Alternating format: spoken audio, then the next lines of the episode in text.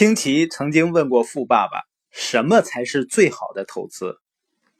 什么呢才是最好的资产？”富爸爸问他：“黄金是资产吗？”清奇回答说：“当然是了，黄金是唯一经过时间考验的真正的货币。”富爸爸告诉他：“你现在是在重复别人关于资产的观点，而不是验证事实。”富爸爸说呢，只有当你的买入价低于卖出价时，黄金才算是一项资产。比如说，你买的时候花了一百美元，卖的时候得到两百美元，它就是资产。但是呢，如果你买一盎司黄金花了两百美元，卖的时候只得到一百美元，那么这次交易中的黄金就是一项负债。正是交易中的这些真实的财务数字告诉了你事实。实际上，唯一的资产或负债是你的大脑。最好的投资也是投资你自己，因为最终是你把黄金变成资产，也只有你能把黄金变成负债。这就是财商教育如此重要的原因。我坚信啊，一个人最好的投资就是投资自己的大脑，因为你发现，即使是同一个行业，不同的人来做，会有截然不同的结果。那原因是什么呢？一定是一个人投资了自己的成长，而另外一个人是投资不够的。所以生活中呢，很多人心急火燎的想投资这个行业，想投资那个行业。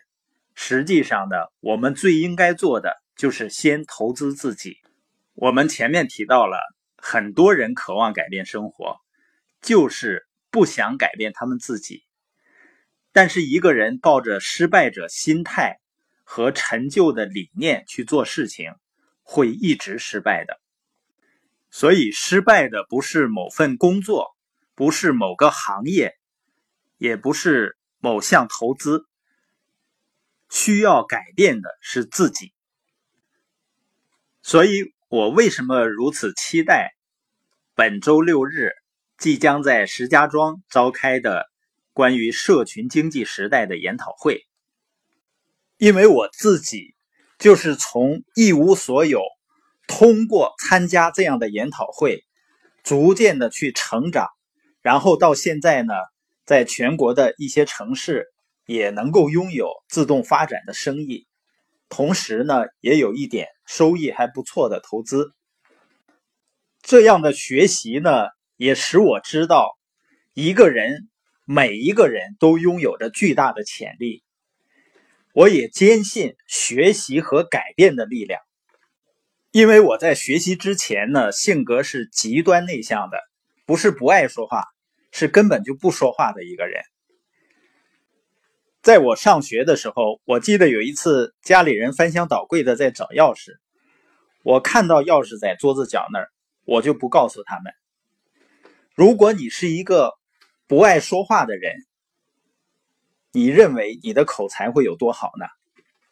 而通过学习提高自信，通过训练，通过改变，我到今天呢，还是能够比较清晰的表达自己的想法。